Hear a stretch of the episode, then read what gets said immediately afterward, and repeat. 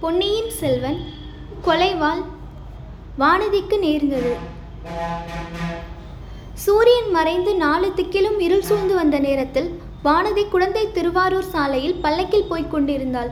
அவளுடைய உள்ளம் குழம்பி இருந்தது. நாகைப்பட்டினம் சூடாமணி விகாரத்துக்கு போக வேண்டும் என்றும் அங்கே காய்ச்சல் வந்து படுத்திருக்கும் இளவரசருக்கு பணிவிடை செய்ய வேண்டும் என்றும் அவள் மனம் துடித்தது. ஆனால் அது எப்படி சாத்தியமாகும்? புத்த பிக்ஷுக்களின் விகாரத்துக்குள் தன்னை அனுமதிப்பார்களா? அங்கே இளவரசரை தான் பார்க்க இயலுமா? பார்த்தாலும் பணிவிடை செய்ய முடியுமா என்பதை எல்லாம் எண்ணிய போது ஒரே மலைப்பாய் இருந்தது. நாகைப்பட்டினத்துக்கு தனியாக பிரயாணம் செய்ய வேண்டியிருப்பதை எண்ணிய போது அதைரியம் உண்டாயிற்று. அதைரியத்தை போக்கி மனதில் உறுதி உண்டு பண்ணிக்கொள்ள முயன்றாள். உலகில் பெரிய காரியம் எதுதான் எளிதில் சாத்தியமாகும்? ஒருவர் எடுத்த காரியத்தை சாதிப்பதற்கு எவ்வளவு கஷ்டப்படுகிறார்கள்? அந்த ஓடக்கார பெண் கடலில் தனியாக படகு செலுத்தி கொண்டு போக எவ்வளவு நெஞ்சு துணிவு உள்ளவளாய் இருக்க வேண்டும்? புயலிலும் மலையிலும் மலை போன்ற அலைகளுக்கு மத்தியில் படகு விட்டு கொண்டு போய் இளவரசரை காப்பாற்றியதற்கு எவ்வளவு நெஞ்சு நெஞ்சு துணிவு அவளுக்கு இருக்க வேண்டும்? தான் இந்த சிறிய பிரயாணத்தை குறித்து பயப்படுவது எவ்வளவு பேதமை? சூடாமணி விகாரத்துக்குள் உடனே போக முடியாவிட்டால் பாதகமில்லை. அக்கம் பக்கத்தில் இருந்து இளவரசரை பற்றிய செய்தி தெரிந்து கொண்டிருந்தாலும் போதும். இளவரசரை பார்க்க முடியாவிட்டாலும் பாதகமில்லை அந்த ஓடக்கார பெண்ணையாவது பார்க்க முடிந்தால் போதும். ஆம் அதுதான் சரி. அவளை எப்படியாவது தெரிந்து கொண்டால் அவள் மூலமாக இளவரசரை பார்க்க முடிந்தாலும் முடியலாம். அவரிடம் தனக்குள்ள அன்பு ஏதோ ஒரு பிரயோஜனத்தை காட்டிவிட வேண்டும். அதற்கு பிறகு இந்த உயிரை விட்டாலும் விட்டுவிடலாம். அல்லது புத்த சங்கத்தில் சேர்ந்து பிக்ஷினி ஆனாலும் ஆகிவிடலாம். மறுநாள் எந்த நேரத்துக்கு நாகைப்பட்டினம் போய் சேரலாம் என்று பல்லக்கு சுமப்பவர்களை விசாரிப்பதற்காக வானதி பல்லக்கின் திரையை விலக்கி வெளியில் பார்த்தாள். சாலை ஓரத்தில் ஓங்கி வளர்ந்திருந்த மரங்களுக்கு பின்னால் சில உருவங்கள் மறைந்து நிற்பது போல் அவளுக்கு தோன்றியது. இன்னும் சிறிது கவனமாக உற்று பார்த்தாள். மறைந்து நின்றவர்கள் வீர சைவ காலாமுகர்கள் என்று தெரிந்தது. இதை குறித்து வானதிக்கு சிறிதும் கவலை உண்டாகவில்லை. அவள் கொடும்பாலூர் அரண்மனையில் வளர்ந்த காலத்தில் அடிக்கடி காலாமுகர்கள் அங்கே வருவதுண்டு.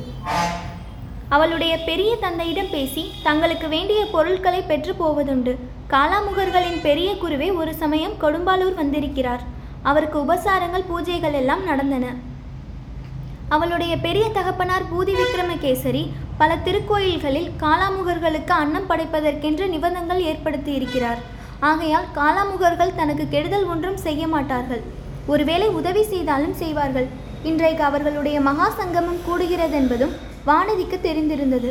ஆகையால் அன்று பழையாறையிலிருந்து குடந்தைக்கு வந்தபோது கூட சாலையில் காலாமுகர் கூட்டங்களை அவள் பார்க்கும்படி நேர்ந்தது. ஆனாலும் இவர்கள் எதற்காக மரத்தின் பின்னால் ஒளிந்து நிற்கிறார்கள்? தன்னை ஒருவேளை வேறு யாரோ என்று அவர்கள் எண்ணிக்கொண்டு ஏதாவது தீங்கு செய்யலாம் அல்லவா? இப்படி அவள் எண்ணிக்கொண்டிருந்த போதே மறைந்திருந்தவர்கள் திடுதிடுவென்று ஓடி வந்தார்கள். பல்லக்கை சூழ்ந்து கொண்டார்கள். அப்போதும் அவள் பயப்படவில்லை. தான் யார் என்பதை அவர்களுக்கு தெரிவிக்க எண்ணினாள். எப்படி அதை சொல்வது என்று யோசிப்பதற்குள் பல்லக்குடன் வந்த பணிப்பெண்ணை இரண்டு பேர் பிடித்து மரத்தோடு கட்டுவதை பார்த்தாள். உடனே அவளை அறியாமல் பீதியுடன் கூடிய கூச்சல் ஒன்று அவள் வாயிலிருந்து வந்தது. பல்லக்கை சூழ்ந்திருந்த காலாமுகர்களில் ஒருவன் ஒரு திருசூலத்தை எடுத்து அவள் முகத்துக்கு நேரே காட்டி பெண்ணே கூச்சல் போடாதே. கூச்சல் போடாதிருந்தால் உன்னை ஒன்றும் செய்ய மாட்டோம். இல்லாவிட்டால் இந்த சூலத்தினால் குத்தி கொன்று விடுவோம் என்றான்.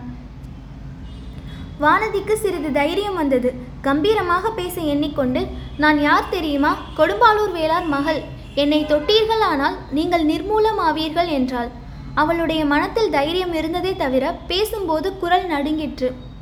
அதை கேட்ட காலாமுகன் எல்லாம் எங்களுக்கு தெரியும். தெரிந்துதான் உனக்காக காத்திருந்தோம். சற்று நேரம் சத்தமிடாமல் இரு இல்லாவிட்டால் என்று மறுபடியும் திருசூலத்தை எடுத்து நீட்டினான்.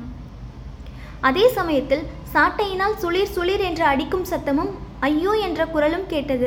அப்படி அடிப்பட்ட அலறியவர்கள் சிவிகை தூக்குவோர் என்பதை வானதி அறிந்தாள். அவர்களை சில காலாமுகர்கள் சாட்டையினால் அடித்திருக்க வேண்டும். அதை பற்றி வானதி ஆத்திரப்பட்டு பல்லக்கிலிருந்து கீழே இறங்கிவிட எண்ணினாள். அதற்கு சந்தர்ப்பம் வாய்க்கவில்லை. ஏனெனில் சிவிகை தூக்கிகள் பல்லக்கை சுமந்து கொண்டு ஓடத் தொடங்கினார்கள். காலாமுகர்களும் பல்லக்கை சூழ்ந்த வண்ணம் ஓடி வந்தார்கள். ஓடும்போதும் அவர்கள் பயங்கரமாக கூச்சல் போட்டுக்கொண்டு ஓடினார்கள். ஆகையால் வானதி தான் கூச்சல் போடுவதில் பயனில்லை என்பதை உணர்ந்தாள். ஓடும் பல்லக்கிலிருந்து கீழே குதிப்பதும் இயலாத காரியம். அப்படி குதித்தாலும் இந்த பயங்கர மனிதர்களுக்கு மத்தியில் தானே குதிக்க வேண்டும்? இவர்கள் எங்கேதான் தன்னை கொண்டு போகிறார்கள்? எதற்காக கொண்டு போகிறார்கள்? பார்க்கலாம் என்ற எண்ணமும் இடையிடையே தோன்றியது. சுமார் அரை நாளிகை நேரம் ஓடிய பிறகு மரங்களின் மறைவிலிருந்து ஒரு பழைய துர்க்கை கோவிலுக்கு அருகில் வந்து நின்றார்கள். இதற்குள் நன்றாக இருள் சூழ்ந்துவிட்டது. ஒருவன் கோயிலுக்குள் சென்று அங்கே எரிந்து கொண்டிருந்த தீபத்தை எடுத்து கொண்டு வந்து வானதியின் முகத்துக்கு எதிரே காட்டினான்.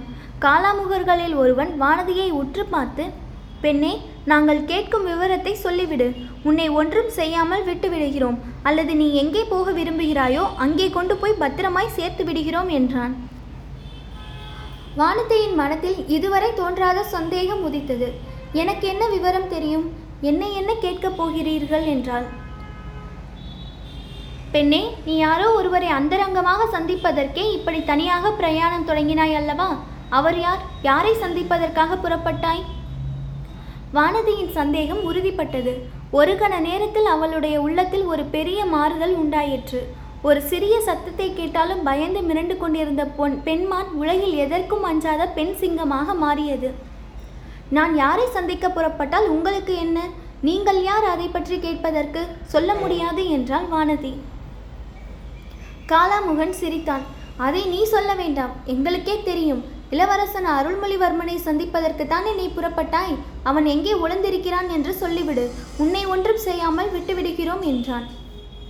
நீங்கள் என்ன வேண்டுமானாலும் செய்து கொள்ளுங்கள். என்னிடமிருந்து எந்த விவரமும் தங் நீங்கள் தெரிந்து கொள்ள முடியாது என்று வானதி அழுத்தம் திருத்தமாய் கூறினாள். உன்னை என்ன வேணுமானாலும் செய்து கொள்ளலாம் என்றா சொல்கிறாய்? நாங்கள் செய்யப் போவதும் என்னவென்று அறிந்தால் இப்படி சொல்ல துணிய மாட்டாய். என்ன செய்ய போகிறீர்கள்? அதையும் சொல்லி பார்த்து விடுங்கள். முதலில் உன் அழகான பூ போன்ற கரங்களில் ஒன்றை இந்த தீவர்த்தி பிளம்பில் வைத்து கொளுத்துவோம். பிறகு இன்னொரு கையையும் கொளுத்துவோம். பின்னர் உன் கரிய கூந்தலில் தீவர்த்தியை காட்டி எரிப்போம். நன்றாக செய்து கொள்ளுங்கள். இதோ என் கை. தீவர்த்தியை அருகில் கொண்டு வாருங்கள் என்றாள் வானதி.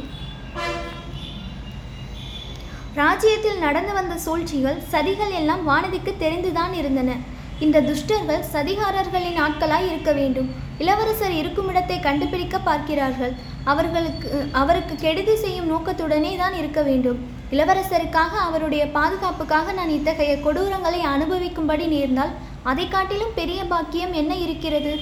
இவ்வாறு எண்ணினாள். அந்த எண்ணம் தான் அவளுக்கு அத்தகைய மனோதைரியத்தை அளித்தது. பெண்ணே யோசித்து சொல். வீண் பிடிவாதம் வேண்டாம். பிறகு வருத்தப்படுவாய். உன் ஆயுள் உள்ள வரையில் கண் தெரியாத குரூபியாய் இருப்பாய் என்றான் காலாமுகன்.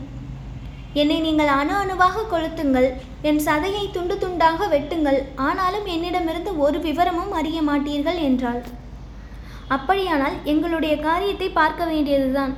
சீடா கொண்டு வா அந்த தீவர்த்தியை இங்கே என்றான் காலாமுகன். அச்சமயம் வானதியின் கவனம் சற்று தூரத்தில் சென்றது. யானைகள் குதிரைகள் காலாட்படைகள் பல்லக்குகள் முதலியன அடங்கிய நீண்ட ஊர்வலம் ஒன்று அவர்கள் இருந்த இடத்தை நெருங்கி வந்து கொண்டிருப்பதை பார்த்தாள். தெய்வத்தின் அருளால் தனக்கு ஏதோ எதிர்பாராத உதவி வருகிறது என்று எண்ணினாள். ஜாக்கிரதை அரோ அதோ பாருங்கள் என்று சுட்டிக்காட்டினாள். காலாமுகன் மறுபடியும் சிரித்தான். வருகிறது யார் என்று உனக்கு தெரியுமா? என்று கேட்டான். முதன் மந்திரி அனிருத்தர் மாதிரி இருக்கிறது. நான் இப்போது கூச்சல் போட்டால் அவர்களுக்கு காது கேட்கும். ஜாக்கிரதை என்னை விட்டுவிட்டு ஓடிப்போய் விடுங்கள். இல்லாவிட்டால் என்றால் வானதி. ஆம் பெண்ணே வருகிறவர் முதன் மந்திரி அன்பில் அனிருத்தர் தான். அவருடைய கட்டளையின் பேரில் தான் உன்னை நாங்கள் பிடித்து கொண்டு வந்தோம் என்றான் காலாமுகன். இப்போது வானதியை மறுபடியும் திகழ் பற்றி கொண்டது. அவளை அறியாமல் பீதி நிறைந்த கூச்சல் அவள் தொண்டையிலிருந்து வந்தது. இதை அடக்கிக் கொள்வதற்காக தன்னுடைய வாயை தானே பொத்திக்கொள்ள முயன்றாள்.